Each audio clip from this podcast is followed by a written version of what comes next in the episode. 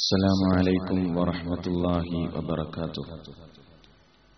إن الحمد لله نحمده ونستعينه ونؤمن به ونتوكل عليه. ونعوذ بالله من شرور أنفسنا ومن سيئات أعمالنا. من يهده الله فلا مضل له ومن يضلل فلا هادي له. وأشهد أن لا إله إلا الله وحده لا شريك له. وأشهد أن محمدا عبده ورسوله. أرسله بالهدى ودين الحق ليظهره على الدين كله ولو كره المشركون. اللهم صل على محمد وعلى آل محمد كما صليت على إبراهيم وعلى آل إبراهيم اللهم بارك على محمد وعلى آل محمد كما باركت على إبراهيم وعلى آل إبراهيم إنك حميد مجيد أما بعد فإن خير الكلام كلام الله وخير السنن سنن محمد صلى الله عليه وسلم. وشر الأمور محدثاتها وكل محدثة بدعة وكل بدعة ضلالة وكل ضلالة في النار. أعوذ بالله من الشيطان الرجيم. يسألونك عن الساعة أيان مرساها فيما أنت من ذكراها إلى ربك منتهاها إنما أنت منذر من يخشاها كأنهم يوم يرونها لم يلبثوا إلا عشية أو ضحاها സ്നേഹമുള്ള സഹോദരങ്ങളെ സഹോദരികളെ സത്യവിശ്വാസവും തത്വയും ഉറുകെ പിടിച്ചുകൊണ്ട് ജീവിതത്തിന്റെ സകല മേഖലകളിലും അള്ളാഹുവിന് സൂക്ഷിച്ച് അവന്റെ നേരിന്റെ പാതയിലൂടെ മുന്നോട്ടു പോകണേ എന്ന് ആദ്യമായി സ്വന്തത്തോടും തുടർന്ന് ഓരോരുത്തരോടും ഓർമ്മപ്പെടുത്തുകയാണ്. അള്ളാഹുവിലുള്ള വിശ്വാസം കഴിഞ്ഞാൽ ഇസ്ലാമിലെ വിശ്വാസ കാര്യങ്ങളിൽ പ്രധാനപ്പെട്ട ഒരു വിശ്വാസമാണ് ആഹിറത്തിലുള്ള വിശ്വാസം അഥവാ അന്ത്യനാളിലുള്ള വിശ്വാസം. മദ്രസകളിൽ നിന്ന് ചെറുപ്പകാലം മുതലേ നാം എണ്ണിപ്പടിച്ച കാര്യമാണ് സർവലോക പരിപാലകനായ അള്ളാഹുവിൽ വിശ്വസിക്കുക അവനെ ശരിക്കും മനസ്സിലാക്കുക എന്നതാണ് വിശ്വാസകാര്യങ്ങളിൽ വളരെ പ്രധാനപ്പെട്ടത്. അള്ളാഹുവിനെ മനസ്സിലാക്കി കഴിഞ്ഞാൽ അള്ളാഹുവിൽ വിശ്വസിച്ചു കഴിഞ്ഞാൽ പിന്നെ വിശ്വാസകാര്യങ്ങളിൽ സുപ്രധാനമാണ് ആഹ്റത്തിലുള്ള വിശ്വാസം അന്ത്യദിനത്തിലുള്ള വിശ്വാസം. എപ്പോഴാണ് അന്ത്യദിനം സംഭവിക്കുക എന്ന് നമുക്കറിയില്ല. അത് സർവലോക പരിപാലകനായ അള്ളാഹുവിന്റെ വൈബിയായ ഇൽമിൽപ്പെട്ട ഒരു കാര്യമാണ്. അള്ളാഹുവിന് ഏറ്റവും ഇഷ്ടപ്പെട്ടവരാണ് അവന്റെ അമ്പിയാക്കന്മാർ. ആ അമ്പിയാക്കന്മാർക്ക് പോലും എപ്പോഴാണ് അന്ത്യദിനം സംഭവിക്കുക എന്ന് അറിയില്ല. അള്ളാഹുവിന്റെ അടുക്കൽ സാമീപ്യം സിദ്ധിച്ച മലക്കുകൾക്ക് പോലും അന്ത്യദിനം എന്നാണ് സംഭവിക്കുക എന്ന് പറയാൻ കഴിയില്ല.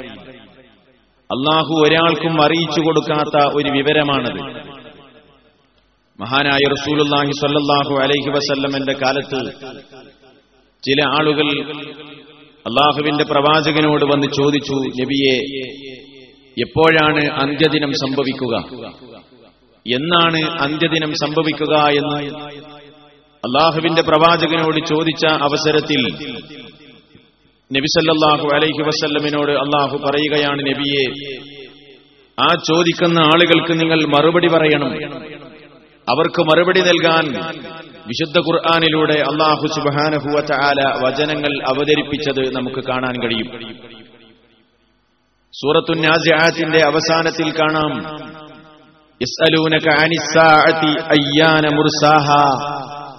നബിയെ അവർ നിങ്ങളോട് ചോദിക്കുന്നു എപ്പോഴാണ് ഈ അന്ത്യദിനം സംഭവിക്കുക എന്ന്? ഫീമ അൻതമിൻ ദിക്റാഹ. അതിനെ സംബന്ധിച്ച് നിങ്ങൾക്ക് എന്ത് വിവരമാണുള്ളത്? അതിനെ സംബന്ധിച്ച് നിങ്ങൾക്ക് എന്താണ് പറയാൻ കഴിയുക? ഇലാ റബ്ബിക മുൻതഹാഹ. അത് നിങ്ങളുടെ രക്ഷിതാവിങ്കലേക്ക് ചെന്നെത്തുന്ന കാര്യമാണ്. അതിന്റെ കലാശം നിങ്ങളുടെ രക്ഷിതാവിങ്കലാണ്. അള്ളാഹുവിന് അള്ളാഹുവിനാണ് എപ്പോഴാണ് അന്ത്യദിനം സംഭവിക്കുക എന്ന് കൃത്യമായി പറയാൻ കഴിയുക. ഇന്നമാ മൻ അതിനെ ഭയപ്പെടുന്ന ആളുകൾക്ക് താക്കീത് നൽകുന്ന ഒരു താക്കീതുകാരൻ മാത്രമാണ് നബിയെ നിങ്ങൾ. എന്നാൽ ലം ഇല്ലാ അശിയതൻ കഅന്നഹും യൗമ യറൗനഹാ അവർ അതിനെ കാണുന്ന ദിവസം ജനങ്ങൾ അന്ത്യനാളിനെ കാണുന്ന ദിവസം ലം യൽബസു ഇല്ലാ അശിയതൻ ഔ ഒരു ദുഹാ സമയമോ അല്ലെങ്കിൽ ഒരു സായാഹ്ന സമയമോ ഒരു വൈകുന്നേരമോ മാത്രം ഇവിടെ താമസിച്ചതുപോലെ അവർക്ക് തോന്നിപ്പോകും. ഈ ലോകത്ത് അവർ താമസിച്ചത് ഒരു ദുഹാ സമയത്തിന്റെ അത്ര സമയം മാത്രമാണ്. അല്ലെങ്കിൽ ഒരു വൈകുന്നേര സമയം മാത്രമാണ് ഈ ലോകത്ത് താമസിച്ചത് എന്ന് ആളുകൾക്ക് തോന്നിപ്പോകും. അങ്ങനെയായിരിക്കും ആ അന്ത്യദിനം അവർക്ക് വന്നെത്തുന്നത്. എന്നാണെന്ന് പറയാൻ ഒരാൾക്കും കഴിയില്ല. അള്ളാഹു അറിയിച്ചു കൊടുത്തിട്ടുമില്ല. അള്ളാഹുവിന്റെ റസൂലിനോട് തന്നെ അള്ളാഹു പറയുന്നത് ഇങ്ങനെയാണ്. മഹാനായ നബിസല്ലാഹു അലൈഹി വസല്ലമിന്റെ സന്നിധാനത്തിൽ വന്ന് ജിബിരിൽ അലൈഹിസ്സലാം ഒരിക്കൽ ചോദിക്കുകയുണ്ടായി എപ്പോഴാണ് നബിയെ അന്ത്യദിനം സംഭവിക്കുക? ആ അവസരത്തിൽ അള്ളാഹുവിന്റെ റസൂൽ പറഞ്ഞത് മൽ മസ്ഊലു അൻഹാ ബിഅഅലമ മിനസ്സായിൽ ഇവിടെ ചോദിക്കുന്നവനേക്കാൾ ചോദിക്കപ്പെട്ടവന് ഈ വിഷയത്തിൽ ഒരറിവുമില്ല എന്നാണ് മഹാനായ റസൂലുള്ളാഹി സ്വല്ലല്ലാഹു അലൈഹി വസല്ലം ജിബിരീലിന് നൽകിയ മറുപടി എന്ന് ഹദീസുകളിൽ നമുക്ക് കാണാൻ കഴിയും. എന്നാൽ അന്ത്യദിനം എപ്പോഴാണ് സംഭവിക്കുക എന്ന് പറയാൻ അള്ളാഹുവിന്റെ പ്രവാചക പ്രവാചകനെ കൊണ്ട് സാധ്യമല്ലെങ്കിലും വിശുദ്ധ ഖുർആാനും ഹദീസുകളും പരിശോധിച്ചു നോക്കിയാൽ അന്ത്യദിനം അടുക്കുമ്പോൾ ഈ ഭൗതിക ലോകത്ത് നടക്കുന്ന ചില സംഭവങ്ങളെക്കുറിച്ച് അടയാളങ്ങളെക്കുറിച്ച് വിശുദ്ധ ഖുർആാനും അള്ളാഹുവിന്റെ പ്രവാചകന്റെ ഹദീസുകളും നമ്മെ കൃത്യമായി പഠിപ്പിക്കുന്നത് കാണാൻ കഴിയും. അന്ത്യനാളിന്റെ അടയാളങ്ങൾ. അതിന് അഷറാത്തുസാ അല്ലെങ്കിൽ അലാമാത്തുസാ അന്ത്യനാളിന്റെ ലക്ഷണങ്ങൾ അടയാളങ്ങൾ എന്നൊക്കെയാണ് അതിന് പറയുക. അഷറാത്ത് ഷറത്ത് എന്ന പദത്തിന്റെ ബഹുവചനമാണ് അഷറാത്ത്. അടയാളങ്ങൾ. അലാമാത്ത് ലക്ഷണങ്ങൾ എന്നൊക്കെയാണ് അതിന് പറയുക. ഈ ഭൗതിക ലോകത്ത് ഈ ദുനിയാവിൽ അന്ത്യദിനം അടുക്കുമ്പോൾ അതിനോടനുബന്ധിച്ച് ഒരുപാട് അടയാളങ്ങൾ പ്രത്യക്ഷപ്പെടാൻ തുടങ്ങും.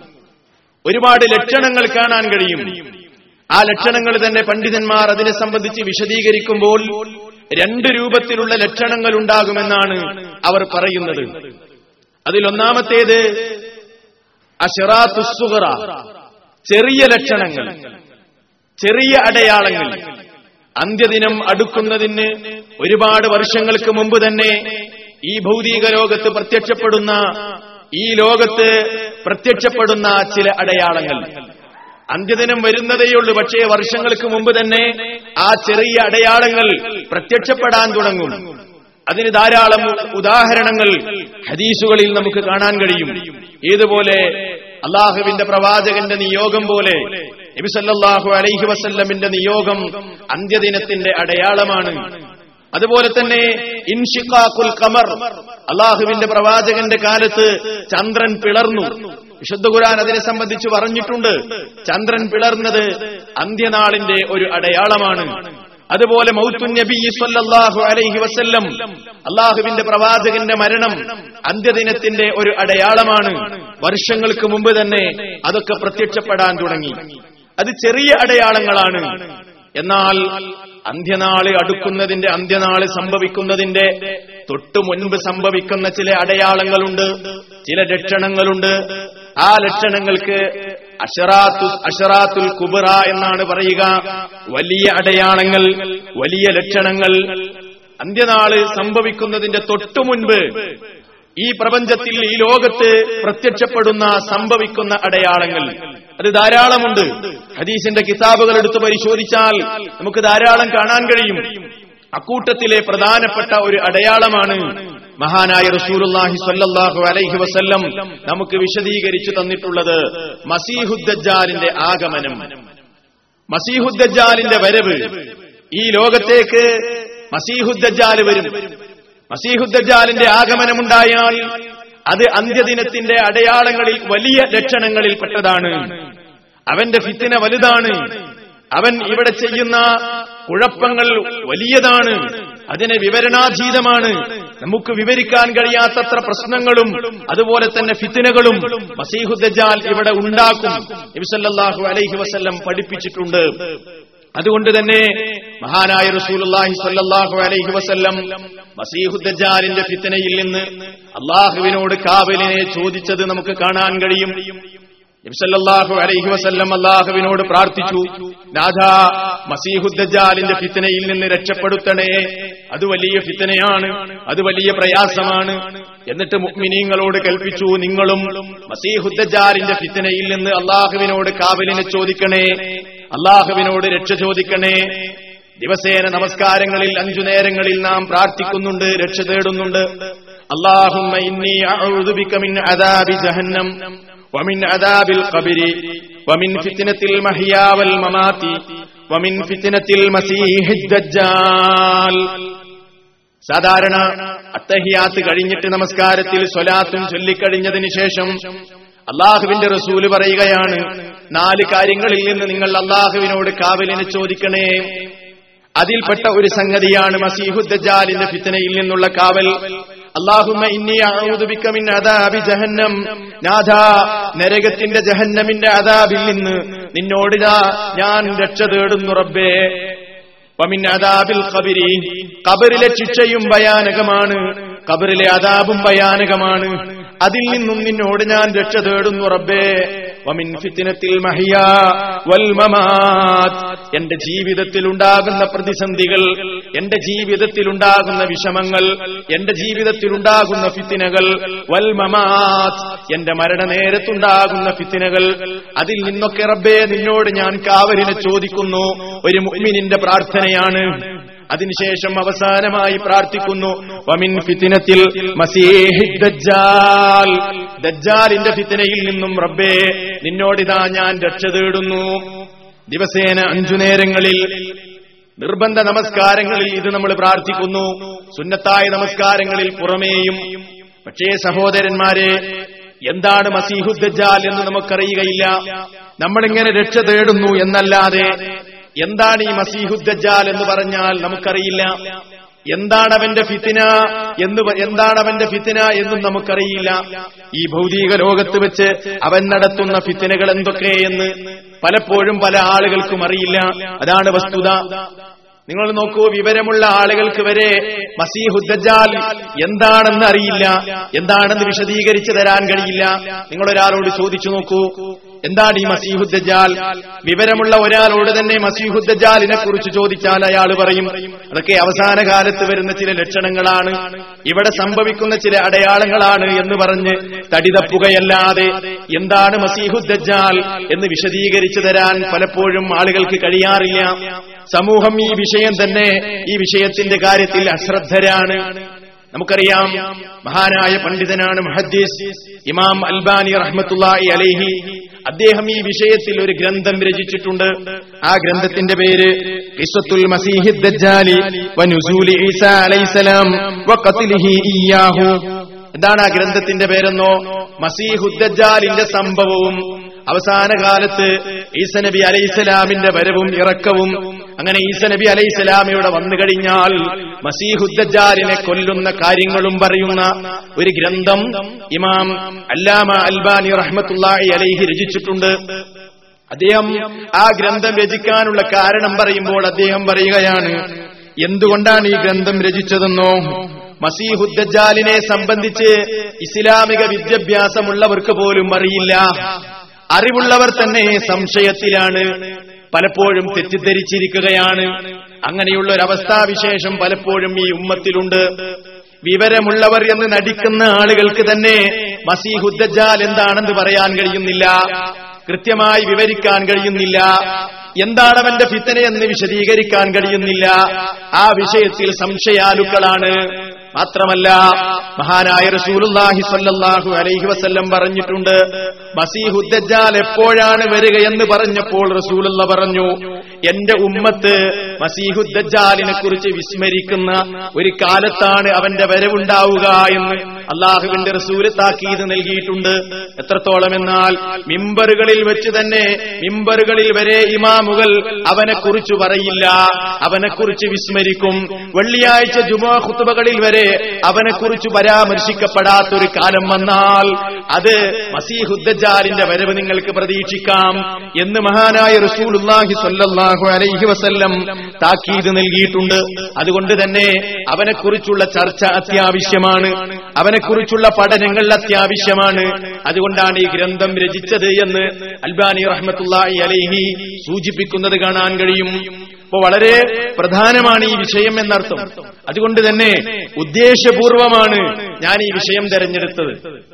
ഉദ്ദേശപൂർവമാണ്. ഇതിനെ സംബന്ധിച്ച് ചില കാര്യങ്ങൾ നമുക്ക് മനസ്സിലാക്കേണ്ടതുണ്ട്. നമ്മൾ പഠിക്കേണ്ടതുണ്ട്. ചില തെറ്റിദ്ധാരണകൾ തിരുത്തേണ്ടതുണ്ട്. ഇൻഷാ അല്ല ഏതാനും ചില ക്ലാസുകളിലായി മസീഹുദ്ദജാലിനെ സംബന്ധിച്ചുള്ള ചില കാര്യങ്ങൾ വിശദീകരിക്കാനാണ് ഞാൻ ഉദ്ദേശിക്കുന്നത്. സഹോദരന്മാരെ മസീഹുദ്ദജാൽ എന്ന് പറയുമ്പോൾ തന്നെ ആ സംഭവം ബന്ധപ്പെടുന്നത് ജൂതന്മാരുമായിട്ടാണ്. അത് നമ്മൾ മനസ്സിലാക്കണം. മസീഹുദ്ദജാൽ എന്ന സംഭവം ബന്ധപ്പെടുന്നത് തന്നെ ജൂതന്മാരുമായിട്ടാണ്.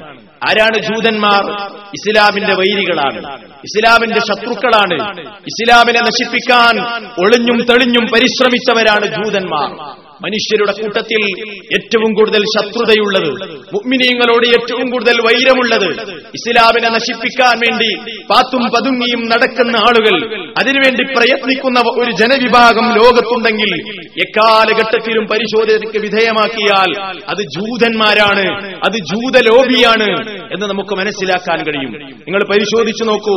വിശുദ്ധ ഖുർആാനിലെ അഞ്ചാം അധ്യായം സൂറത്തുൽ മായിദയിലെ എൺപത്തിരണ്ടാമത്തെ വചനത്തിൽ അള്ളാഹു സുബാനുഹുവ ചാല ഈ വസ്തുത പറയുന്നത് കാണാൻ കഴിയും. എന്താണ് അവിടെ അള്ളാഹു പറയുന്നത്?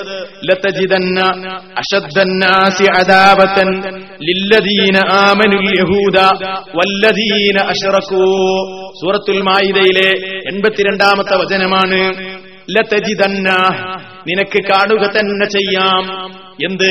അശബ്ദന്നാസി അദാവത്തൻ. മനുഷ്യരുടെ കൂട്ടത്തിൽ ഏറ്റവും കൂടുതൽ ശത്രുതയുള്ളത് ഏറ്റവും കൂടുതൽ ശത്രുതാ മനോഭാവമുള്ളത് ആരോട്? ലില്ലദീന ആമനു. വിശ്വസിച്ചവരായ മുഅ്മിനീങ്ങളോട് മുസ്ലിമീങ്ങളോട് മുഅ്മിനീങ്ങളോട് ഏറ്റവും കൂടുതൽ വൈരമുള്ളത് ആർക്കാണെന്നോ? അൽ യഹൂദ. അത് യഹൂദികൾക്കാണ്. എന്നിട്ടല്ല പറയാ വല്ലദീന അഷറക്കോ ബഹുദൈവ വിശ്വാസികൾക്കുമാണ് ഒന്നാമതല്ല പറഞ്ഞത് ജൂതന്മാരെ കുറിച്ചാണ് ഏറ്റവും കൂടുതൽ ശത്രുതാ മനോഭാവം ജൂതനാണുള്ളത്. നിങ്ങൾ ഇസ്ലാമിക ചരിത്രം എടുത്തു പരിശോധിച്ചു നോക്കൂ. ഇസ്ലാമിനെ നശിപ്പിക്കാൻ ജൂതന്മാരെന്തൊക്കെയാണ് ചെയ്തത്? അള്ളാഹുവിന്റെ റസൂലിന്റെ കാലത്ത് തന്നെ ആ പ്രയത്നങ്ങൾ അവർ തുടക്കം അതിന് അവർ തുടക്കം കുറിച്ചു. നബിസല്ലാഹു അലൈഹി വസല്ലമിനെ കൊല്ലാൻ ജൂതന്മാര് തന്ത്രം മെനഞ്ഞു. നിങ്ങൾക്കറിയാമല്ലോ സഹോദരന്മാരെ ഹൈബറിൽ വെച്ച് അതാ ലോകത്തിന്റെ പ്രവാചകന് വിഷം കൊടുക്കുന്നത് ഒരു ജൂതപ്പെണ്ണായിരുന്നു അല്ലേ റസൂലുള്ളയെ സൽക്കരിക്കുകയാണ്? നബിയെ വിളിക്കുന്നു എന്നിട്ട് സൽക്ക സൽക്കരിക്കാൻ എന്ന് പറഞ്ഞ് വ്യാജേന അള്ളാഹുവിന്റെ റസൂലിനോട് ചോദിക്കുകയാണ് ഓ നബിയെ നിങ്ങൾക്ക് ആട്ടുമാംസത്തിന്റെ ഏതു ഭാഗമാണ് ഇഷ്ടമുള്ളത്? എന്ന് ചോദിച്ച് അള്ളാഹുവിന് അള്ളാഹുവിന്റെ പ്രവാചകന് ഇഷ്ടമുള്ള ഭാഗം പറഞ്ഞപ്പോ ആ ഭാഗത്തിൽ തന്നെ വിഷം വെച്ചുകൊണ്ട് റസൂലിനെ സൽക്കരിക്കുകയാണ് ജൂതപ്പെണ്ണ്. അള്ളാഹുവിന്റെ തോഫിയേക്ക് ഒന്നുകൊണ്ട് മാത്രം റസൂലിന്റെ കൂടെ ബിഷിർ എന്ന് പറയുന്ന സഹാബി വര്യനുണ്ട് അദ്ദേഹമാണ് ആദ്യം ഭക്ഷിച്ചത്. നബിസല്ലാഹു അലൈഹി വസല്ലമിന്റെ മുമ്പിൽ കിടന്നുകൊണ്ട് ആ സഹോദരനതാ സഹാബി പിടഞ്ഞു മരിക്കുകയാണ്. നബി സല്ലല്ലാഹു അലൈഹി വസ്ല്ലം വായിലിട്ടിരുന്നു. ഉടൻ തന്നെ തുപ്പിക്കളഞ്ഞു. പക്ഷേ മരിക്കുന്ന നേരത്തും അള്ളാഹുവിന്റെ റസൂലിന് ഹൈബറിലെ ജൂതപ്പെണ്ണ് കൊടുത്ത വിഷത്തിന്റെ ആ പ്രയാസം അനുഭവിക്കേണ്ടി വന്നിരുന്നുവെന്ന് തന്റെ പ്രിയപ്പെട്ട പത്നി ആയിഷ റളിയല്ലാഹു അൻഹയെ വിളിച്ചുകൊണ്ട് അള്ളാഹുവിന്റെ റസൂൽ പറഞ്ഞതായി നമുക്ക് ഹദീസുകളിൽ കാണാം. റസൂലിനെ വധിക്കാൻ ജൂതന്മാര് ചെയ്തതാണ്. നബിയെ വധിക്കാൻ സിഹിർ ചെയ്തു നോക്കി. ലബീദുബിനിൽ ആശം എന്ന് പറയുന്ന ജൂതൻ അള്ളാഹുവിന്റെ റസൂലിന് സിഹിർ ചെയ്തു. ശാരീരിക വിഷമമുണ്ടായി. സൊഹീഹുൽ ബുഖാരിയിൽ കാണാം. ഇങ്ങനെ ധാരാളം അള്ളാഹുവിന്റെ റസൂലിനെ കൊല്ലാൻ ധാരാളം ശ്രമങ്ങൾ അവർ നടത്തി. പക്ഷേ അല്ല ഒരു കാര്യം ഏറ്റെടുത്തിട്ടുണ്ട്. റസൂലിനെ വധിക്കാൻ ഒരാൾക്കും കഴിയില്ല. റസൂലിനെ ഉപദ്രവിക്കാൻ ഒരാൾക്കും കഴിയില്ല. അള്ളാഹുവിന്റെ ദൂതനാണ് സംരക്ഷണം അല്ല തന്നെ ഏറ്റെടുത്തിട്ടുണ്ട്. വല്ലാഹു നബിയെ ആരെന്ത് ചെയ്താലും അല്ല നിങ്ങളെ ജനങ്ങളിൽ നിന്ന് സംരക്ഷിക്കും. അള്ളാന്റെ റസൂലിനെ അള്ളാഹു സംരക്ഷിച്ചു. ജൂതന്മാരുടെ കുതന്ത്രമാണ് ഞാൻ സൂചിപ്പിക്കുന്നത്. ഈ വിഷയം മനസ്സിലാക്കുമ്പോ നമ്മൾ ആദ്യം മനസ്സിലാക്കേണ്ടത് അതാണ്. അസീഹുദ്ജാൽ ജൂതന്മാരുമായി ബന്ധപ്പെടുന്ന വിഷയമാണ്. ഇത് നോക്കൂ നിങ്ങൾ ശാരീരിക അക്രമങ്ങളാ. ശാരീരിക കയ്യേറ്റങ്ങളാണ് ഇപ്പൊ ഞാൻ പറഞ്ഞത്. ഇനി നോക്കൂ നിങ്ങൾ ഇസ്ലാമിനെ ആദർശപരമായും നേരിടാൻ ജൂതൻ എന്നും ശ്രദ്ധിച്ചു പോന്നിട്ടുണ്ട്.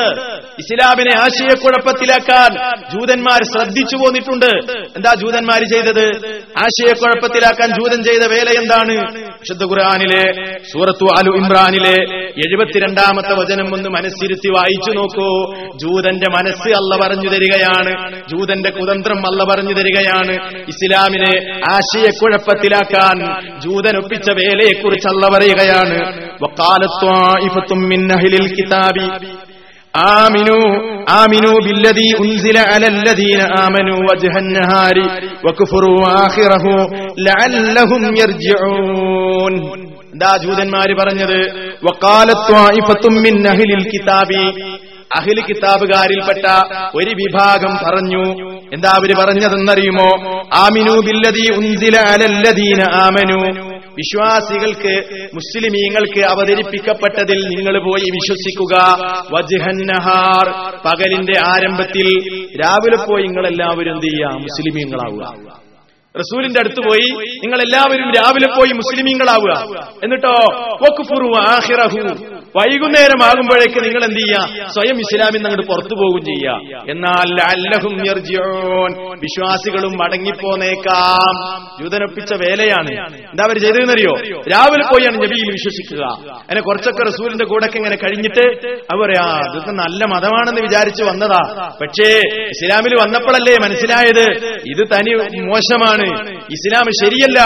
എന്ന് പറഞ്ഞ് വൈകുന്നേരം സ്വമേധയാ ഇസ്ലാമിൽ നിന്ന് അങ്ങ് പുറത്തു പോകുമ്പോ കഥയറിയാതെ മുഗ്മിനീങ്ങളും ഇവരുടെ കൂടെ തിരിച്ചുപോരും കഥയറിയാത്ത മുക്മിനീങ്ങളും കാരണം ജൂതന്മാർക്ക് വേദഗ്രന്ഥങ്ങളെ കുറിച്ച് അറിവുള്ളവരാണല്ലോ. അപ്പൊ വേദഗ്രന്ഥങ്ങളെ കുറിച്ച് അറിവുള്ളവർ തന്നെ ഇസ്ലാമിൽ വിശ്വസിച്ചിട്ട് തിരിച്ചു പോരുമ്പോ പിന്നെ ഞങ്ങൾ എന്തുകൊണ്ട് നിൽക്കണം എന്ന് ചിന്തിക്കാം.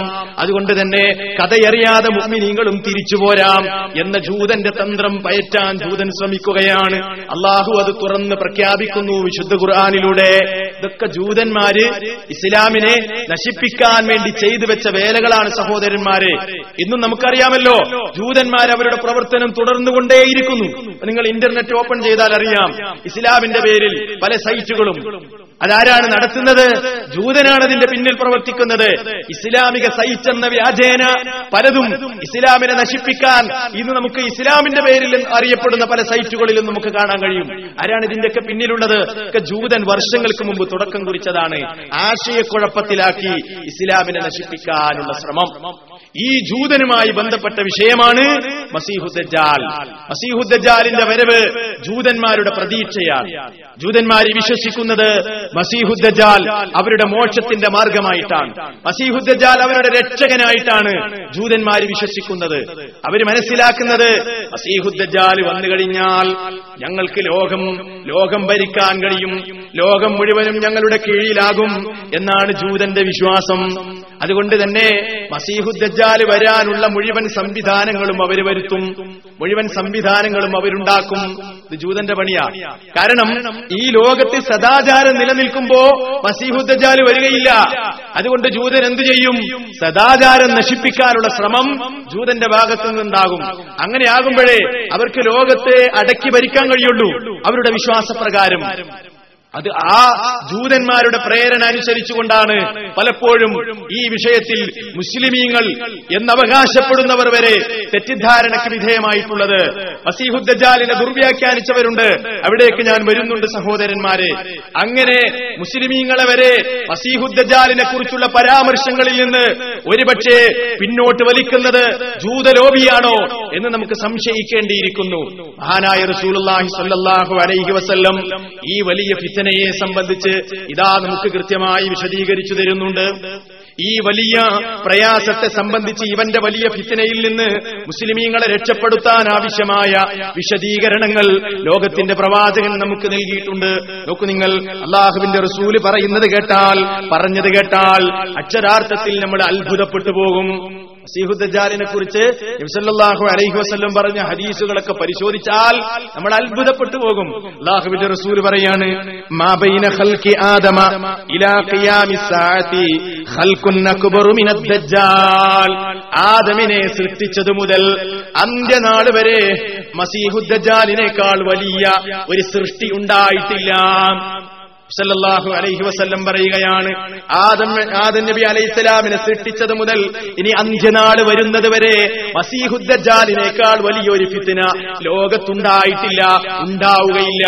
ഒന്നുകൂടെ വ്യക്തമാക്കുകയാണ് ഒരിക്കൽ റസൂലുള്ള പറയുകയാണ് യാ അയ്യുഹന്നാസ് ഓ ജനങ്ങളെ ലം തകുൻ ഫിത്നതുൻ അലാ അർളി മുൻദു ദുർരിയത ആദമ ആദമിന്റെ സന്തതികളെ സൃഷ്ടിച്ചത് മുതൽ ലോകത്ത് ഒരു ഫിത്തനയും ഉണ്ടാകുകയില്ല. അളമമിൻ ഫിത്തിനത്തി ദജ്ജാൽ. ദജ്ജാലിന്റെ ഫിത്തനേക്കാൾ ഭയാനകമായ ഒരു ഫിത്തനയും ഇനി ലോകത്തുണ്ടാകാൻ പോകുന്നില്ല. എത്രയാണ് ആ ഫിത്തനയുടെ ഭയാനകത? എത്ര വലിയ ഫിത്തനയായിരിക്കും അത്? എന്നിട്ട് അവിടുന്ന് പറയുകയാണ് "വ അസ്സ വജല്ല യബ്അസ് നബിയൻ ഇല്ലാ ഹദ്ദറ ഉമ്മത്തഹു അദ്ദജ്ജാല. ഈ ലോകത്തേക്ക് വന്ന ഒരൊറ്റ റസൂലും ഒരൊറ്റ നബിയും ആ ഉമ്മത്തിനെ മസീഹുദ്ദാലിനെ കുറിച്ച് താക്കീത് നൽകാതെ അള്ളാഹു അയച്ചിട്ടില്ല. ഈ ലോകത്തേക്ക് വന്ന എല്ലാ അമ്പിയാക്കന്മാരും തങ്ങളുടെ സമൂഹത്തോട് ഈ മസീഹുദ്ദജാലിനെ കുറിച്ച് മുന്നറിയിപ്പ് നൽകിയിട്ടുണ്ട്. എന്നിട്ട് നബി പറയുകയാണ്. ഞാൻ അവസാനത്തെ നബിയാണ്. "വ അൻതും ആഖിറുൽ ഉമമി. നിങ്ങൾ അവസാനത്തെ സമൂഹമാണ്. സംശയിക്കണ്ട. അവൻ നിങ്ങളിലേക്ക് വരിക തന്നെ ചെയ്യും. അതിൽ സംശയം വേണ്ട. എന്താ പ്രയോഗം നോക്കൂ? വഹുവ ഖാരിജുൻ. അവൻ വരും. ഫീക്കും നിങ്ങളിൽ. ലാ മഹാല. അതിൽ സംശയം വേണ്ട. മുമ്പ് കാലത്തൊന്നും അവൻ വന്നിട്ടില്ല. ഇനി വരുന്നത് നിങ്ങളിലാണ്. നിങ്ങളാണ് അവസാനത്തെ സമൂഹം. നിങ്ങളാണ് അവസാനത്തെ സമൂഹം. ലോകത്ത് മനുഷ്യർ സൃഷ്ടിക്കപ്പെട്ടതിന് ശേഷം അതുപോലൊരു ഫിത്തിന മനുഷ്യന്മാർ അനുഭവിച്ചിട്ടില്ല അത്രയും ഭയാനകമായ ഫിത്തിനയാണ്. പ്രയോഗം തന്നെ നോക്കൂ. ഒരൊറ്റ നബിയും താക്കീത് നൽകാതിരുന്നിട്ടില്ല. നിങ്ങൾ ആലോചിച്ചു നോക്കൂ. എല്ലാ നബിമാരും അവരുടെ സമൂഹത്തെ താക്കീത് നൽകിയ വിഷയമേതാണ്? ഇലാഹ എന്ന വിഷയമാണ്. തൗഹീദിന്റെ വിഷയമാണ്. എല്ലാ നബിമാരും തങ്ങളുടെ സമൂഹത്തോട് പറഞ്ഞത് അതുപോലെ പറഞ്ഞ മറ്റൊരു വിഷയമുണ്ടെങ്കിൽ അത് മസീഹുദ്ദാലിന്റെ വിഷയമാണ്. എന്തുകൊണ്ടാ എല്ലാ നബിമാരും ലാ ഇലാഹ ഇല്ലല്ല പറഞ്ഞത് സഹോദരന്മാരെ? അതിന്റെ പ്രാധാന്യം കൊണ്ടല്ലേ? അതുപോലെ എല്ലാ നബിമാരും പറഞ്ഞ വിഷയമാണ്. ദജ്ജാലിന്റെ വിഷയമെങ്കിൽ അതിന്റെ പ്രാധാന്യം എത്രയാണ്? നിങ്ങളൊന്ന് ചിന്തിച്ചു നോക്കൂ. എന്നിട്ട് നബി സല്ലല്ലാഹു അലൈഹി വസ്ല്ലം പറയുന്നു എപ്പോഴാണ് അവൻ വരികയെന്നോ? നേരത്തെ ഞാൻ സൂചിപ്പിച്ചതുപോലെ ലാ ദജ്ജാലു. ദജ്ജാൽ വരുന്നതല്ല. ജനങ്ങൾ അവനെ കുറിച്ച് വിസ്മരിക്കാതെ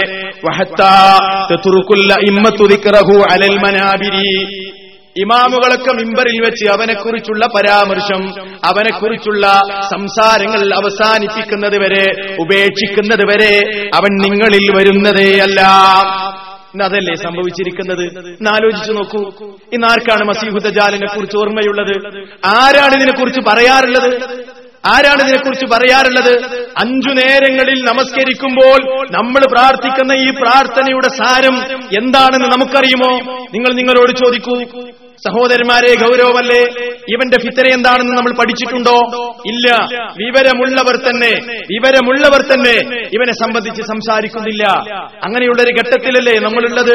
ഇനി നോക്കൂ നിങ്ങൾ എത്രയോ ആളുകൾ എത്രയോ ആളുകൾ മസീഹുദ്ദജാലിനെ നിഷേധിച്ചിരിക്കുകയാണ് മുസ്ലിമീങ്ങളിൽപ്പെട്ട.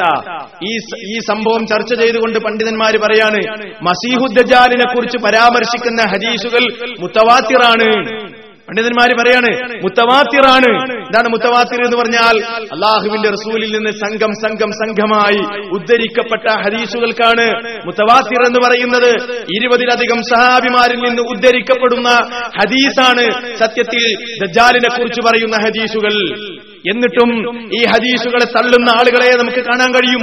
വേറെ ചില ആളുകൾ ഹദീസുകളെ അംഗീകരിക്കുന്നു. പക്ഷേ വ്യാഖ്യാനിച്ച് ദുർവ്യാഖ്യാനിച്ച് തത്വത്തിൽ നിഷേധിച്ചതിന് തുല്യമാക്കുകയല്ലേ പലപ്പോഴും പലരും ചെയ്യുന്നത്? ഹദീസ് അംഗീകരിക്കുന്നു പക്ഷേ ഹദീസിനെ ദുർവ്യാഖ്യാനിച്ച് തുമ്പില്ലാതാക്കുന്ന ആളുകളെയും നമുക്ക് കാണാൻ കഴിയും. നമുക്ക് നിങ്ങൾ ഇസ്ലാമിൽ നിന്ന് പുറത്തുപോയ ഒരു വിഭാഗമാണ് ഖാദിയാനികൾ. നിങ്ങൾക്കറിയാം ഖാദിയാൻ എന്ന പഞ്ചാബിലെ ഗുരുദാസ്പൂർ ജില്ലയിലെ ഖാദിയാൻ എന്ന ഗ്രാമത്തിൽ പിന്നെ മീർസ ഗുലാം അഹമ്മദ് ഖാദിയാനി എന്ന് പറയുന്ന ഒരു വ്യാജ സൂഫി പ്രവാചകത്വം വാദിച്ചു. അദ്ദേഹം പറഞ്ഞു ആദ്യം ഞാൻ മുജജിദാണെന്ന് പിന്നെ പറഞ്ഞു ഞാൻ നബിയാണെന്ന്. പിന്നെ പറഞ്ഞു ഞാൻ ഈസാ നബി അലൈഹിസ്സലാമാണെന്ന്. പിന്നെ പറഞ്ഞു ഞാൻ മഹദിയാണെന്ന്. അങ്ങനെ പലതും ബാധിച്ച് ഇസ്ലാമിക വൃത്തത്തിൽ നിന്ന് പുറത്തുപോയ ലോക മുസ്ലിമീങ്ങൾ ഒന്നടങ്കം ഇസ്ലാമിക വൃത്തത്തിൽ നിന്ന് പുറത്താണ് കാദിയാനികൾ എന്ന് വിധിയെഴുതിയ ഈ കാദിയാനികൾ എന്താണ് ചെയ്തത്? ഈ ഹദീസുകളെ അവരെങ്ങനെയാണ് വിലയിരുത്തിയത്? ദജ്ജാലിനെ കുറിച്ചുള്ള ഹദീസുകളെ അവരെന്തു ചെയ്തു? ദുർവ്യാഖ്യാനിച്ചു. എന്നിട്ട് അവർ പറഞ്ഞു റസൂൽ പറഞ്ഞത് റസൂൽ പറഞ്ഞ ഹദീസുകളെ നമ്മൾ മനസ്സിലാക്കുമ്പോൾ അതിന്റെ യഥാർത്ഥ രൂപത്തിലല്ല ആ ഹദീസുകളെ നാം മനസ്സിലാക്കേണ്ടത്. പിന്നെ എങ്ങനെയാണ്? ആ ഹദീസുകളിൽ പറയുന്ന ദജ്ജാലി എന്ന് പറഞ്ഞാൽ അത് അക്ഷരാർത്ഥത്തിലുള്ള ദജ്ജാലല്ല പിന്നെ അത് ആലങ്കാരികമായി പറഞ്ഞതാണ്. അത് പ്രതീത പ്രതീകാത്മകമാണ്. ആലങ്കാരികമായി പറഞ്ഞതാണ്. ഇവരുടെ വർത്താനം കേട്ടാൽ നമ്മൾ വിചാരിക്കും അള്ളാന്റെ റസൂൽ ഒറ്റ ഒരു കാര്യം ഹക്കീക്കത്തിൽ പറഞ്ഞിട്ടില്ല. ഒക്കെ ആലങ്കാരികമാണ് എന്ന് നമ്മൾ വിചാരിച്ചു പോകും. ഇവർ പറഞ്ഞ എന്താ? ഇവർ ദജാലിനെ കുറിച്ച് പറഞ്ഞു നിങ്ങൾ കേട്ടോ സഹോദരന്മാരെ. ദജാലിനെ കുറിച്ച് ഇവർ എഴുതുകയാണ്. ഓരോ കക്ഷികളും ഈ ദജാലിനെ കുറിച്ച് എങ്ങനെ മനസ്സിലാക്കിയത് എന്ന് ശരിക്കും നമ്മൾ മനസ്സിലാക്കണം. അവരെഴുതുകയാണ് ദജാലി എന്ന് പറഞ്ഞാൽ അത് ക്രിസ്തുമതത്തിന്റെ അബദ്ധ സിദ്ധാന്തങ്ങളുടെ പ്രതാപവും പ്രചാരവുമാണ് ക്രൈസ്തവ ജനതയുടെ അഭിവൃദ്ധിയോടുകൂടി ഒരു ജലപ്രവാഹം പോലെ ലോകത്തെ മുഴുവൻ ബാധിച്ചിട്ടുള്ള ഭൗതികതയുടെ വഞ്ചനാത്മകത്വവുമാണ് ഇവരുടെ സന്മാർഗദർശിനി എന്ന ഗ്രന്ഥത്തിന്റെ നൂറ്റി ഇരുപത്തിയേഴാമത്തെ പേജിൽ കാണാം. എന്താ ദജ്ജാലി എന്ന് പറഞ്ഞാൽ? ദജ്ജാലി എന്ന് പറഞ്ഞാൽ അത് ക്രിസ്തു മതത്തിന്റെ അബദ്ധ സിദ്ധാന്തങ്ങളുടെ പ്രതാപവും പ്രചാരവുമാണ്. ഇതാണ് ഇപ്പൊ കാദിയാനികൾ ദജ്ജാലിനെ കുറിച്ച് പറയുന്നത്. ഇതുപോലെ ദജ്ജാലിനെ ദുർവ്യാഖ്യാനിച്ച ധാരാളം കക്ഷികൾ മുസ്ലിമീങ്ങളുടെ കൂട്ടത്തിലുണ്ട്. ഇതിപ്പോ ഇസ്ലാമിൽ നിന്ന് പുറത്തുപോയ കക്ഷിയാ പറഞ്ഞത്. ഇനി ഇസ്ലാമിൽ മുസ്ലിമീങ്ങൾ എന്ന് അവകാശപ്പെടുന്ന ആളുകൾ വരെ ദജ്ജാലിനെ കുറിച്ച് പറഞ്ഞത് എന്താ ദജ്ജാൽ എന്നൊക്കെ പറഞ്ഞാൽ ദജ്ജാൽ എന്നൊക്കെ പറഞ്ഞാൽ അവസാന കാലത്ത് വ്യാപകമായി സംഭവിക്കുന്ന ഉണ്ടാകുന്ന അന്ധവിശ്വാസങ്ങളെയും കള്ളത്തരങ്ങൾക്കുമൊക്കെ പറയുന്ന പേരാണ് ദജ്ജാൽ. അതല്ലാതെ ഒരു ദജ്ജാലൊന്നും ഇവിടെ വരികയില്ല. എന്നിട്ട് അതിനെ വ്യാഖ്യാനിക്കും. ദജിലി ദജ്ജാലി എന്നൊക്കെ പറഞ്ഞാൽ കള്ളത്തരം എന്നാണ് അർത്ഥം മസീഹ് എന്ന് പറഞ്ഞാൽ വ്യാപകമായി പ്രചരിക്കുന്നത് എന്നാണ് അർത്ഥം അപ്പൊ അവസാന കാലത്ത് വ്യാപകമായി പ്രചരിക്കുന്ന കളവിനാണ് ദജ്ജാൽ എന്ന് പറയുന്നത്. എന്ന് ചില മുസ്ലിമീങ്ങളിൽ പെട്ട ചില ആളുകൾ ഇതിനെ ദുർവ്യാഖ്യാനിക്കുന്നത് നമുക്ക് കാണാൻ കഴിയും. ഇങ്ങനെ വ്യാഖ്യാനിച്ച ആളുകളുണ്ട്. ഇതൊക്കെ കേൾക്കുമ്പോൾ നമ്മൾ വിചാരിക്കും സത്യം തന്നെയല്ലേ. പക്ഷേ അത്ഭുതപ്പെടേണ്ട മുമ്പ് ഇസ്ലാമിക ലോകത്തിൽ നിന്ന് പുറത്തുപോയ മുഴത്തസിലത്തിനെ പോലെ ഖവാരിജിനെ പോലെയുള്ള പിഴച്ച കക്ഷികൾ ഛർദിച്ചത് ഇവർ പുതിയ കുപ്പിയിലാക്കി എന്ന് മാത്രമേ പറയാൻ പറ്റുകയുള്ളൂ. അതല്ലാതെ ഇതിനൊന്നും ഇസ്ലാമിൽ യാതൊരു തെളിവുമില്ല. സഹോദരന്മാരെ ഇവർ പറയുന്നത് പോലെയുമല്ല യാഥാർത്ഥ്യം. ഇവർ പറയുന്നത് പോലെയല്ല യാഥാർത്ഥ്യം നമ്മൾ മനസ്സിലാക്കണം. അതുകൊണ്ട് അള്ളാഹുവിന്റെ റസൂൽ എന്താണ് ദജ്ജാൽ എന്ന് പറഞ്ഞത് ശരിക്ക് നമ്മൾ മനസ്സിലാക്കണം. ദജാലിന്റെ വിശേഷണങ്ങൾ എന്തൊക്കെയാണ്? അവന്റെ ഫിത്തന എന്തൊക്കെയാണ്? ഇതുപോലെ അവസാന കാലത്ത് സംഭവിക്കുന്ന അന്ധവിശ്വാസങ്ങളും കളവുമാണ് ദജ്ജാൽ എന്ന് പറഞ്ഞ് തള്ളാൻ കഴിയുമോ? കഴിയില്ല സഹോദരന്മാരെ.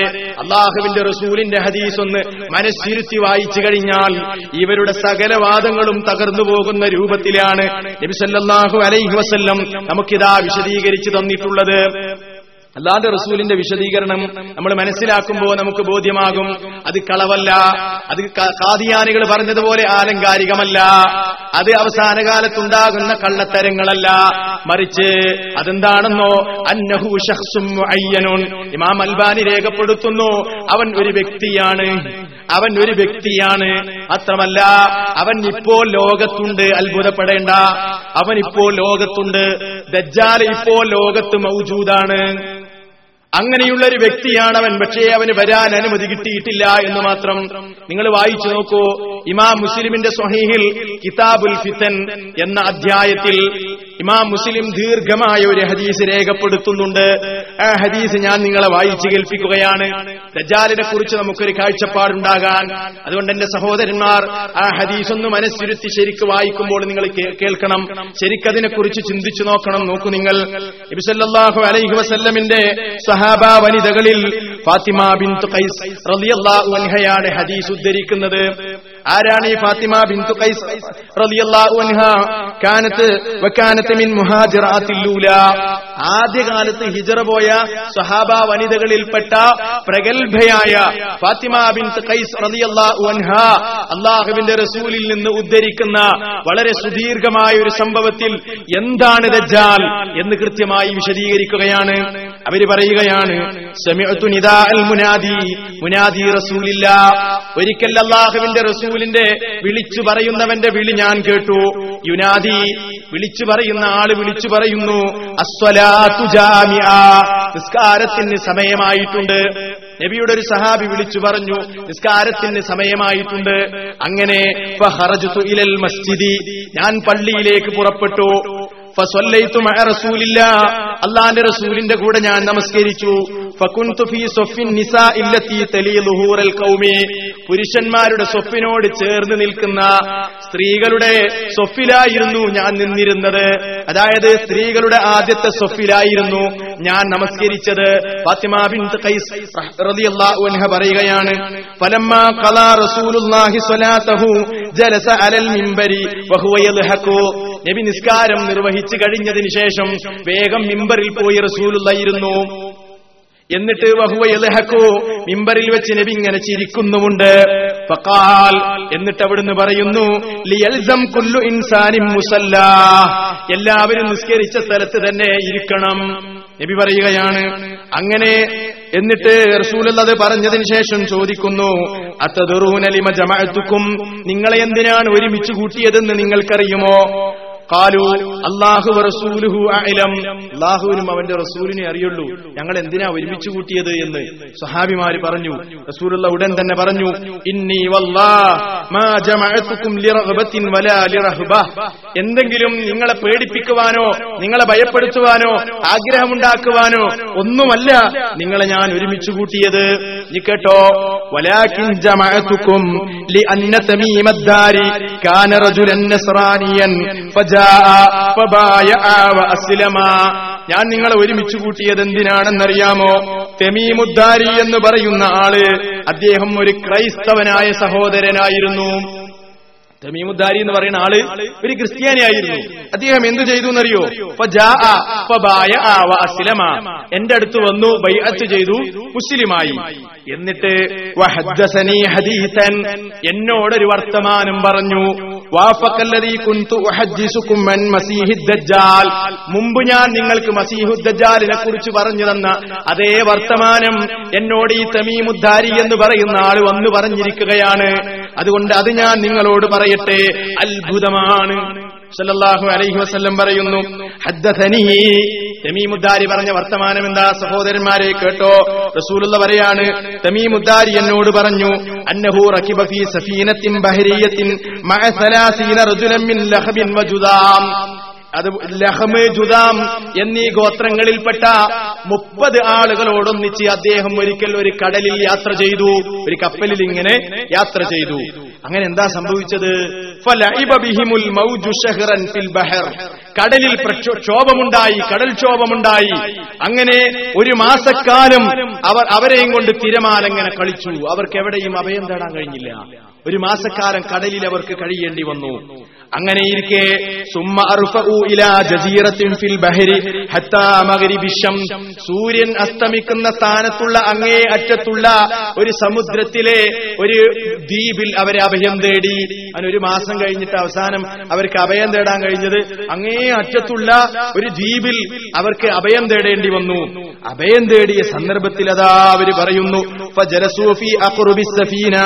അങ്ങനെ ആ കപ്പലിന്റെ ഇറങ്ങുന്ന ഭാഗത്ത് ഞങ്ങൾ ഇങ്ങനെ ഇരുന്നു. ചെറിയൊരു ചാൻസ് കിട്ടിയാൽ അങ്ങ് ചാടാമല്ലോ. അങ്ങനെ അവർ ഇരുന്ന സമയത്ത് ജസീറ ആ ദ്വീപിലേക്ക് അവരങ്ങ് പ്രവേശിച്ചു. ഇപ്പോഴെന്താ സംഭവിച്ചത്?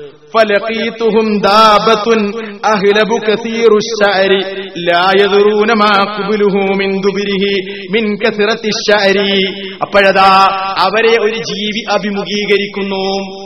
ആ ദ്വീപിലേക്ക് അങ്ങോട്ട് പ്രവേശിച്ച നേരത്ത് ഒരു ജീവി അതാ അവരെ അഭിമുഖീകരിക്കുന്നു. എന്താ ആ ജീവിയുടെ അവസ്ഥ? മിൻ മിൻ ധാരാളം രോമമുള്ള ഒരു ജീവിയാണ്. ആ ജീവിയെ കണ്ടാൽ അതിന്റെ മുൻഭാഗമേതാണ് പിൻഭാഗമേതാണ് എന്ന് അറിയാൻ കഴിയില്ല. കാലു പോലെ അവർ ചോദിച്ചു വൈലക്കി മാൻതി നീ ആരാണ്? നീ ആരാണ്? അപ്പോഴതാ അത് പറയുന്നു ഫക്കാലത്ത് അനൽ ജസ്സാസ ഞാൻ ജസ്സാസയാണ്. മുസ്ലിമീങ്ങൾ പരിശോധിച്ചാൽ കാണാം മുസ്ലിമിന്റെ സ്വഹീൽ. ജസ്സാസ ജസ്സാസ എന്ന ടൈറ്റിലിന് താഴെയാണ് ഈ അധ്യായമുള്ളത് ഈ ഹദീസ് ഉള്ളത് ഞാൻ ജസ്സാസയാണ്. ആരാണ് ജസ്സാസ? ജസ്സാസ എന്ന് പറഞ്ഞാൽ ദജ്ജാലിന് വേണ്ടി വിവരം ശേഖരിക്കുന്ന ആൾ എന്നാണ് അതിന്റെ അർത്ഥം. ഞാൻ ജസ്സാസയാണെന്ന് പറഞ്ഞു. കാലു അപ്പൊ അവർ ചോദിച്ചു അമൽ ജസ്സാസ? എന്താണ് ഈ ജസ്സാസ എന്ന് പറഞ്ഞാൽ? അപ്പൊ ആ ജീവി പറഞ്ഞ എന്താണെന്നറിയോ?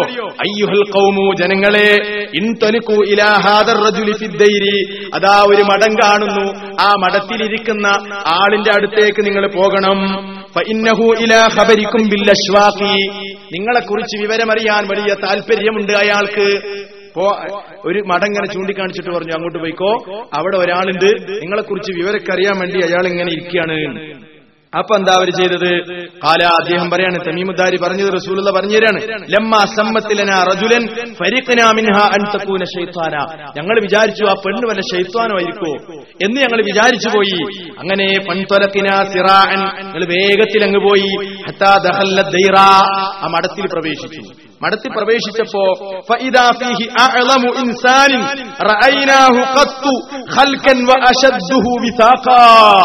ആ മഠത്തിൽ ചെന്നപ്പോഴല്ലേ കഥ. വലിയൊരു മനുഷ്യനുണ്ട് ആ മഠത്തിൽ ഇങ്ങനെ ഇരിക്കുന്നു. ആ മനുഷ്യനെ പോലത്തെ ഒരു മനുഷ്യനെ ഞങ്ങൾ കണ്ടിട്ടില്ല. വലിയ മസിലുള്ള വലിയൊരു സൃഷ്ടി. ആ മഠത്തിൽ ഇങ്ങനെ ഇരിക്കുന്നുണ്ട്. ഉലുഖിഹി. അയാളുടെ രണ്ട് കൈകളും അയാളുടെ പിരടിയിലേക്ക് ബന്ധിച്ചിട്ടുണ്ട്. മാബൈന ഇലാ ബിൽ ഹദീദി. അയാളുടെ രണ്ട് കാൽമുട്ടുകളും കാലിന്റെ നെരിയാണിയിലേക്കും ബന്ധിച്ചിട്ടുണ്ട് ചങ്ങല കൊണ്ട്. അങ്ങനെയുള്ള ഒരു വലിയ സൃഷ്ടി അതാ അവിടെ ഇരിക്കുന്നു. കൊല്ലാനങ്ങൾ ചോദിച്ചു വൈലക്കമാൻത നീ ആരാണടോ? കാല അവൻ പറഞ്ഞു കത് അൻതും. എന്റെ വിവരം നിങ്ങൾക്കറിയാം. ആദ്യം എന്റെ വിവരം ശേഷം നിങ്ങൾക്കറിയാം. നിങ്ങളുടെ വിവരം എനിക്ക് പറഞ്ഞു തരണം. കാലു അപ്പൊ അവർ പറഞ്ഞു നെഹ്നു ഉനാസും മിനൽ അറബി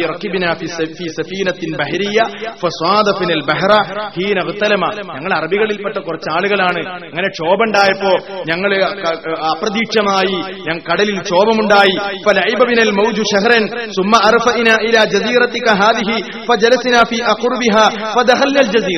അങ്ങനെ ക്ഷോഭമുണ്ടായപ്പോ ഞങ്ങൾ ഒരു മാസം കഴിഞ്ഞ് ആകെ പ്രയാസത്തിലായി. അവസാനമാണ് ഞങ്ങൾ ഈ ദ്വീപിലേക്ക് പ്രവേശിച്ചത്. അപ്പോൾ ഫലഖീത്തിന ദാബത്തും അഹ്ലബു കസീറു ലാ മിൻ മിൻ കസറത്തി അപ്പോഴാണ് ഞങ്ങൾ ഈ ജീവിയെ കണ്ടത്. ധാരാളം രോമമുള്ള ഒരു ജീവി. ആ ജീവിയെ കണ്ടപ്പോ കുഞ്ഞു- ഞങ്ങൾ ചോദിച്ചു വൈലക്കി മാ അൻതി. നീ ഏതാണെന്ന് ചോദിച്ചു? അപ്പോഴാണ് ആ- ജീവി പറഞ്ഞത് അനൽ ജസ്സാസ. ഞാൻ ജസ്സാസിയാണെന്ന് പറഞ്ഞു. കുഞ്ഞ അപ്പൊ ഞങ്ങൾ ചോദിച്ചു അമൽ ജസ്സാസ. എന്താണ് ജസ്സാസ എന്ന് ചോദിച്ചു? അപ്പൊ ആ ജീവി പറഞ്ഞത് മടത്തിലിരിക്കുന്ന ഇലാ ഹാദർ റജുലി ഫിദ്ദൈർ." മഠത്തിലിരിക്കുന്ന ആളുടെ അരികിലേക്ക് നിങ്ങൾ പോകണം. ഫഇന്നഹു ഇലാ ഖബരിക്കും ബിൽ അശ്വാഖ് നിങ്ങളെ കുറിച്ച് വിവരമറിയാൻ താല്പര്യമുള്ള ആളാണ് അയാൾ എന്ന് പറഞ്ഞു. അങ്ങനെ ഞങ്ങളിതാ നിന്നിലേക്ക് വേഗത്തിൽ വന്നിരിക്കുകയാണ്. ആ ജീവിയെ കുറിച്ച് ഞങ്ങൾക്ക് ഇപ്പോഴും നിർഭയത്വമില്ല. അത് ഷെയ്ത്വാനായിരിക്കുമോ എന്ന് ഞങ്ങൾ പേടിക്കുകയാണ്. അതുകൊണ്ട് തന്നെ അങ്ങനെ ഇത് പറഞ്ഞപ്പോ ഈ ആൾ പറയാണ് ഈ മടത്തിലിരിക്കുന്ന ആൾ ചോദിക്കാണ് എന്താ ചോദിച്ചതെന്നറിയോ? അഹ്ബിറൂനി അന്നഹ്ലി നഖ്ലി ബൈസാൻ. നിങ്ങൾ എനിക്ക് ബൈസാനിലെ ഈന്തപ്പനയെ കുറിച്ച് പറഞ്ഞു തരണം. കൊല്ല അപ്പൊ ഞങ്ങൾ ചോദിച്ചു അതിന്റെ അതിനെക്കുറിച്ച് എന്ത് വിവരമാണ് നിനക്കറിയേണ്ടത്? ആല അവൻ ചോദിച്ചു ബൈസാനിലുള്ള ഈന്തപ്പനകൾ ഇപ്പോഴും ഫലം കായ്ക്കുന്നുണ്ടോ? കുല്ലാലഹു ഞങ്ങൾ അവനോട് പറഞ്ഞു നഹമ്മദേ കാല അപ്പോൾ അവൻ പറഞ്ഞു അമാ ഇന്നഹു യൂഷിഖു അല്ലാ തുസ്മിറ. നല്ലൊരു കാര്യം മനസ്സിലാക്കിക്കോളിയും. അത് ഫലം കായ്ക്കാതിരിക്കാൻ സമയമായിട്ടുണ്ട് ഒന്നാമത്തെ ചോദ്യം. രണ്ടാമത് ചോദിക്കുന്നു അഹ്ബിറൂനിയൻ ബുഹൈറത്തി തൊബരിയ തൊബരിയ തടാകത്തെ കുറിച്ച് നിങ്ങൾ എനിക്ക് പറഞ്ഞു തരണം. കുല്ലാ ഞങ്ങൾ ചോദിച്ചു എന്ത് കാര്യമാണ് നിനക്കതിനെ കുറിച്ച് അറിയാനുള്ളത് അപ്പോഴതാ അവൻ പറയുന്നു ഹൽ മാഉൻ? അതിൽ വെള്ളമുണ്ടോ? അതിലിപ്പോഴും വെള്ളമുണ്ടോ? തൊബരിയ തടാകത്തിൽ. കാലു ഞങ്ങൾ പറഞ്ഞു ഹിയ കസീറത്തുൽ മായി ധാരാളം വെള്ളമുണ്ടല്ലോ. കാല അപ്പോൾ അവൻ ചോദിച്ചു അമാ ഇന്നമാ അഹാ യൂഷിക്കു അയ്യത് യദ്ഹബ? അതിലെ വെള്ളം പോകാറായിട്ടുണ്ട്. അതിലെ വെള്ളം വറ്റാറായിട്ടുണ്ട്. കാലാവൻ ചോദിക്കുന്നു അഹ്ബിറൂനി അൻ ഐനി സുഹർ സുഹർ തടാകത്തെ കുറിച്ച് നിങ്ങൾ സുഹർ അരുവിയെ കുറിച്ച് നിങ്ങൾ എനിക്ക് പറഞ്ഞു തരണം. അപ്പൊ ഞങ്ങൾ ചോദിച്ചു എന്ത് വിവരമാണ് അറിയേണ്ടത്? അതിൽ വെള്ളമുണ്ടോ? വഹൽ ഐനി. ആ അരുവിയിലെ വെള്ളം കൊണ്ട് ആളുകൾ കൃഷി ചെയ്യുന്നുണ്ടോ? കുഞ്ഞാ ഞങ്ങൾ പറഞ്ഞു നഅമ്മദേ ധാരാളം വെള്ളമുണ്ട്. ആളുകൾ കൃഷി ചെയ്യുന്നുമുണ്ട്. പിന്നെ ചോദിക്കുകയാണ് അഹ്ബിറൂനി അൻ നബിയിൽ നിരക്ഷരരായ ആളുകളിലേക്ക് വന്ന നബി എന്താണ് ചെയ്തത്? അത് പറഞ്ഞു തരണം. അപ്പൊ ഞങ്ങൾ പറഞ്ഞു കത് അഹ്റജമിൻ മക്ക മക്കയിൽ നിന്ന് യസിരിബിലേക്ക് പോയിട്ടുണ്ട്. ഖാത്തലഹുൽ അറബു അറബികൾ അദ്ദേഹത്തോട് യുദ്ധം ചെയ്തോ? അങ്ങനെ അപ്പോൾ ഞങ്ങൾ പറഞ്ഞു നഅമ്മദേ യുദ്ധം ചെയ്തു. അപ്പോ അവൻ ചോദിക്കുന്നു കൈഫ അബിഹിം അവരെ കൊണ്ട് എന്താണ് ആ ഉമ്മീങ്ങളിൽപ്പെട്ട റസൂലുള്ള എന്താണ് ചെയ്തത്? അപ്പോൾ ഞങ്ങൾ പറഞ്ഞു ആ അറബികളെ പരാജയപ്പെടുത്തി അവർ അദ്ദേഹത്തെ അനുസരിച്ചു. അപ്പോ അദ്ദേഹം പറയുകയാണ് കതുക്കാനതാലി അങ്ങനെ ഉണ്ടായില്ലേ? അങ്ങനെ ഉണ്ടായി ശരി. കുൽന നഅം അതെ ഞങ്ങൾ പറഞ്ഞു അതെ അങ്ങനെ സംഭവിച്ചു. അപ്പോൾ അദ്ദേഹം പറയാണ് അമാ യുത്തിഉഹു. ആ അറബികൾക്ക് അദ്ദേഹത്തെ അനുസരിക്കലായിരുന്നല്ലോ നല്ലത്. കുറച്ചു സുദീർഘമാണ് സഹോദരന്മാരെ. എന്നിട്ട് പറയാണ് ഇതൊക്കെ ചോദിച്ചിട്ട് ഇതിനൊക്കെ ഒരു മറുപടിയും പറഞ്ഞു. അവസാനം ഈ മഠത്തിലിരിക്കുന്ന വ്യക്തി ഈ വലിയ സൃഷ്ടി ഈ അറബികളിൽപ്പെട്ട ആളുകളോട് പറഞ്ഞു കൊടുക്കുകയാണ് "വ ഇന്നി അന്നി. എന്നി എന്നെ കുറിച്ച് ഞാൻ നിങ്ങൾക്ക് പറഞ്ഞു തരട്ടെ. ഇന്നി അനൽ മസീഹു. ഞാനാണ് മസീഹു ദജ്ജാൽ. ഞാനാണ് മസീഹുദ്ദാൽ എനിക്ക് വരാൻ സമയമായിട്ടുണ്ട്. നബിയുടെ കാലത്താ പറയുന്നത്. എനിക്ക് വരാൻ സമയമായിട്ടുണ്ട്. എന്റെ പുറപ്പാടിന് സമയമായിട്ടുണ്ട്. അങ്ങനെ ഞാൻ പുറപ്പെട്ടു വന്നാൽ അർളി ഞാൻ ഭൂമിയിൽ സഞ്ചരിക്കും. പല ഖറിയതൻ ഇല്ലാ ലൈല. അങ്ങനെ 40 രാവ് കൊണ്ട് ഭൂമിയിലെ എല്ലാ പ്രദേശങ്ങളിലും നാടുകളിലും ഞാൻ സഞ്ചരിക്കും പ്രവേശിക്കും. വൈറ മക്കാവ മക്കയും മദീനയും ഒഴികെ. മക്കയും മദീനവും ഒഴികെ ബാക്കിയുള്ള എല്ലാ നാട്ടിലും ഞാൻ വരും. ബഹുമാ മുഹറമത്താനി അലയ്യ കിൽത്താഹുമാ അവ രണ്ടും എനിക്ക് നിഷിദ്ധമാക്കപ്പെട്ടിട്ടുണ്ട്. കുല്ലമാ അറത്തു അന്ന ദുഹുല വാഹിദത്തൻ ഔ വാഹിദം മിൻഹുമാ. അവരിൽ ഏതെങ്കിലും ഒന്നിലേക്ക് ഞാൻ പ്രവേശിക്കാൻ തീരുമാനിക്കുമ്പോഴൊക്കെ ഇസ്തഖ്ബലനി മലക്കുൻ ബിയദിഹി സൈഫു സുൽത്തൻ യസുദ്ദുനി അൻഹാ. മലക്കുകൾ എന്നെ തടയും. അവരുടെ കൈകളിൽ വാളുമുണ്ടാകും. അപ്പൊ മക്കയിലേക്കും മദീനയിലേക്കും എനിക്ക് പോകാൻ കഴിയില്ല ബാക്കിയുള്ള എല്ലാ നാട്ടിലേക്കും എനിക്ക് പ്രവേശിക്കാൻ കഴിയും. ഖാല صلى الله അലൈഹി വസല്ലം ഈ സംഭവം അങ്ങ് പറഞ്ഞിട്ട് നബി പറയുകയാണ് ഫിൽ മിംബരി. തന്റെ കയ്യിലുള്ള വടി കൊണ്ട് മിംബറിൽ നബി അങ്ങ് കുത്തിയതിന് ശേഷം പറയുന്നു ഇതാണ് ത്വയ്ബ ഇതാണ് ത്വയ്ബ ഇതാണ് ത്വയ്ബ യഅനി അൽ മദീന. ഇതാണ് മദീന. ഈ മദീനയിലേക്ക് ദജ്ജാലിന് പ്രവേശനമില്ല. എന്നിട്ട് ചോദിക്കുകയാണ് ഹലാഹൽ കുന്തു ഹദസ്തുക്കും ദാലിക്ക. ഈ തെമീമുദ്ദാരി വന്ന് പറഞ്ഞ സംഭവം ഞാൻ നിങ്ങൾക്ക് മുമ്പ് പറഞ്ഞു തന്നിട്ടില്ലേ? കാലന്യാസുനകം ജനങ്ങളെല്ലാവരും പറഞ്ഞു അതേ നബിയെ നിങ്ങൾ മുമ്പ് പറഞ്ഞു തന്നിട്ടുണ്ട്. ഹദീസു തമീമിൻ. എന്നെ അത്ഭുതപ്പെടുത്തി തമീമിന്റെ ഈ ഹദീസ്. അന്നഹു മക്കയെക്കുറിച്ചും മദീനയെക്കുറിച്ചും ദജാലിനെ കുറിച്ചൊക്കെ ഞാൻ നിങ്ങൾക്ക് പറഞ്ഞു തന്നതിനോടിതാ തെമീമിന്റെ തെമീമുദ്ദാരിയുടെ ഹദീസ് ഈ വർത്തമാനം യോജിച്ചിരിക്കുകയാണ്. അതെന്നെ അത്ഭുതപ്പെടുത്തിയിരിക്കുകയാണ്. എന്താണ് സഹോദരന്മാരെ മുസ്ലിമിലെ ഈ സുദീർഘമായ ഹദീസ് വായിച്ചപ്പോൾ നിങ്ങൾക്ക് എന്താണ് മനസ്സിലായത്? എന്താണ് മനസ്സിലായത്? മസീഹുദ്ദജാൽ എന്ന് പറഞ്ഞാൽ ആലങ്കാരികമായി പറഞ്ഞൊരു കാര്യമല്ല. അത് പ്രതീകാത്മകമല്ല. അത് അവസാന കാലത്തുണ്ടാകുന്ന വ്യാപകമായ തിന്മകളല്ല കള്ളത്തരങ്ങളല്ല. അത് ഏതെങ്കിലും ദുർവ്യാഖ്യാനങ്ങൾക്ക് ഈ രൂപത്തിലുള്ള ദുർവ്യാഖ്യാനങ്ങൾ ചെയ്യാൻ പറ്റുന്ന ഒരു വിഷയമല്ല. മറിച്ച് അത് ഒരു വ്യക്തിയാണ്. അതൊരു വ്യക്തിയാണ്. അവനൊരു വ്യക്തിയാണ്. ഏറ്റവും വലിയ സൃഷ്ടിയാണ്. അവന്റെ ഫിത്തിന് ഭയാനകമാണ്. എബിന്റെ കാലത്ത് തന്നെ അള്ളാന്റെ റസൂൽ ചില ആളുകളോട് മസീഹുദ്ദജാലിനെ താരതമ്യം ചെയ്ത് പറഞ്ഞത് തന്നെ ഹദീസുകളിൽ കാണാം. ഹുസായി ഗോത്രത്തിലെ അബ്ദുല്ലുസബിനു ഖത്തൻ എന്ന് പറയുന്ന വ്യക്തിയോടാണ് മസീഹുദ്ദജാലിന് കൂടുതൽ സാദൃശ്യമുള്ളതെന്ന് വിസലല്ലാഹു അലൈഹി വസല്ലം പറഞ്ഞിട്ടുണ്ട്. അത്രയും വ്യക്തമാക്കി പറഞ്ഞൊരു വിഷയമാണ്. അതുകൊണ്ട് സഹോദരന്മാരെ ഈ വിഷയം നമ്മൾ പഠിക്കേണ്ടതുണ്ട്. എന്താണ് ഇവന്റെ ഫിത്തിന ഇവനുണ്ടാക്കുന്ന പ്രശ്നങ്ങൾ എന്തൊക്കെയാണ്? ഇവനിൽ നിന്ന് രക്ഷ പ്രാപിക്കാൻ മുസ്ലിമീങ്ങൾക്ക് പഠിപ്പിക്കപ്പെട്ട വിഷയങ്ങൾ എന്തൊക്കെയാണ്? കൃത്യമായി നമ്മൾ പഠിക്കേണ്ടതുണ്ട്. അതുകൊണ്ട് ഈ വിഷയത്തെ ദുർവ്യാഖ്യാനം ചെയ്തത് ആളുകൾ ലോകത്ത് ധാരാളമുണ്ട് സഹോദരന്മാരെ. ഈ വിഷയം ഖുർആാനിന്റെയും ഹദീസിന്റെയും വെളിച്ചത്തിൽ ശരിക്ക് നമ്മൾ പഠിക്കണമെന്നാണ് ഈ സന്ദർഭത്തിൽ ഓർമ്മപ്പെടുത്താനുള്ളത്. ഇൻഷാല്ല തുടർന്നുള്ള ക്ലാസുകളിൽ അവനെക്കുറിച്ചുള്ള കൃത്യമായ പരാമർശങ്ങളും വിശദീകരണങ്ങളും നിങ്ങൾക്ക് കേൾക്കാവുന്നതാണ്. അള്ളാഹുവിന്റെ ദീനുൽ ഇസ്ലാമിനെ കൃത്യമായി തെറ്റുപറ്റാത്ത ഇസ്ലാമിന്റെ പ്രമാണങ്ങളിൽ നിന്ന് പഠിച്ച തിരിച്ചറിയാനുള്ള സന്മനസ്സും തോഫീക്കും നമുക്കുണ്ടാകട്ടെ ഈ സന്ദർഭത്തിൽ ഞാൻ പ്രാർത്ഥിക്കുകയാണ്. സത്യം സത്യമായി മനസ്സിലാക്കുവാനും അസത്യത്തെ തിരസ്കരിക്കുവാനും അള്ളാഹു സുബാനുഭവത്താല നമുക്കെല്ലാവർക്കും തോഫീക്ക് പ്രദാനം ചെയ്യുമാറാവട്ടെ. നമ്മിൽ നിന്ന് വന്നുപോയ പാപങ്ങളെല്ലാം പടച്ച തമ്പുരാൻ നമുക്ക് പുറത്തു മാപ്പാക്കി തരുമാറാവട്ടെ.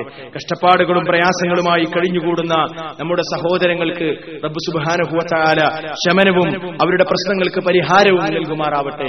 ഈ ഒരുമിച്ച് കൂടിയതുപോലെ അവന്റെ സ്വർഗീയാരാമത്തിൽ ഒത്തുചേരാൻ അള്ളാഹു നമുക്കെല്ലാവർക്കും തോഫീക്ക് പ്രദാനം ചെയ്യുമാറാവട്ടെ ربنا تقبل منا انك انت السميع العليم وتب علينا انك انت التواب الرحيم ربنا آتنا في الدنيا حسنه وفي الاخره حسنه وقنا عذاب النار والسلام عليكم ورحمه الله وبركاته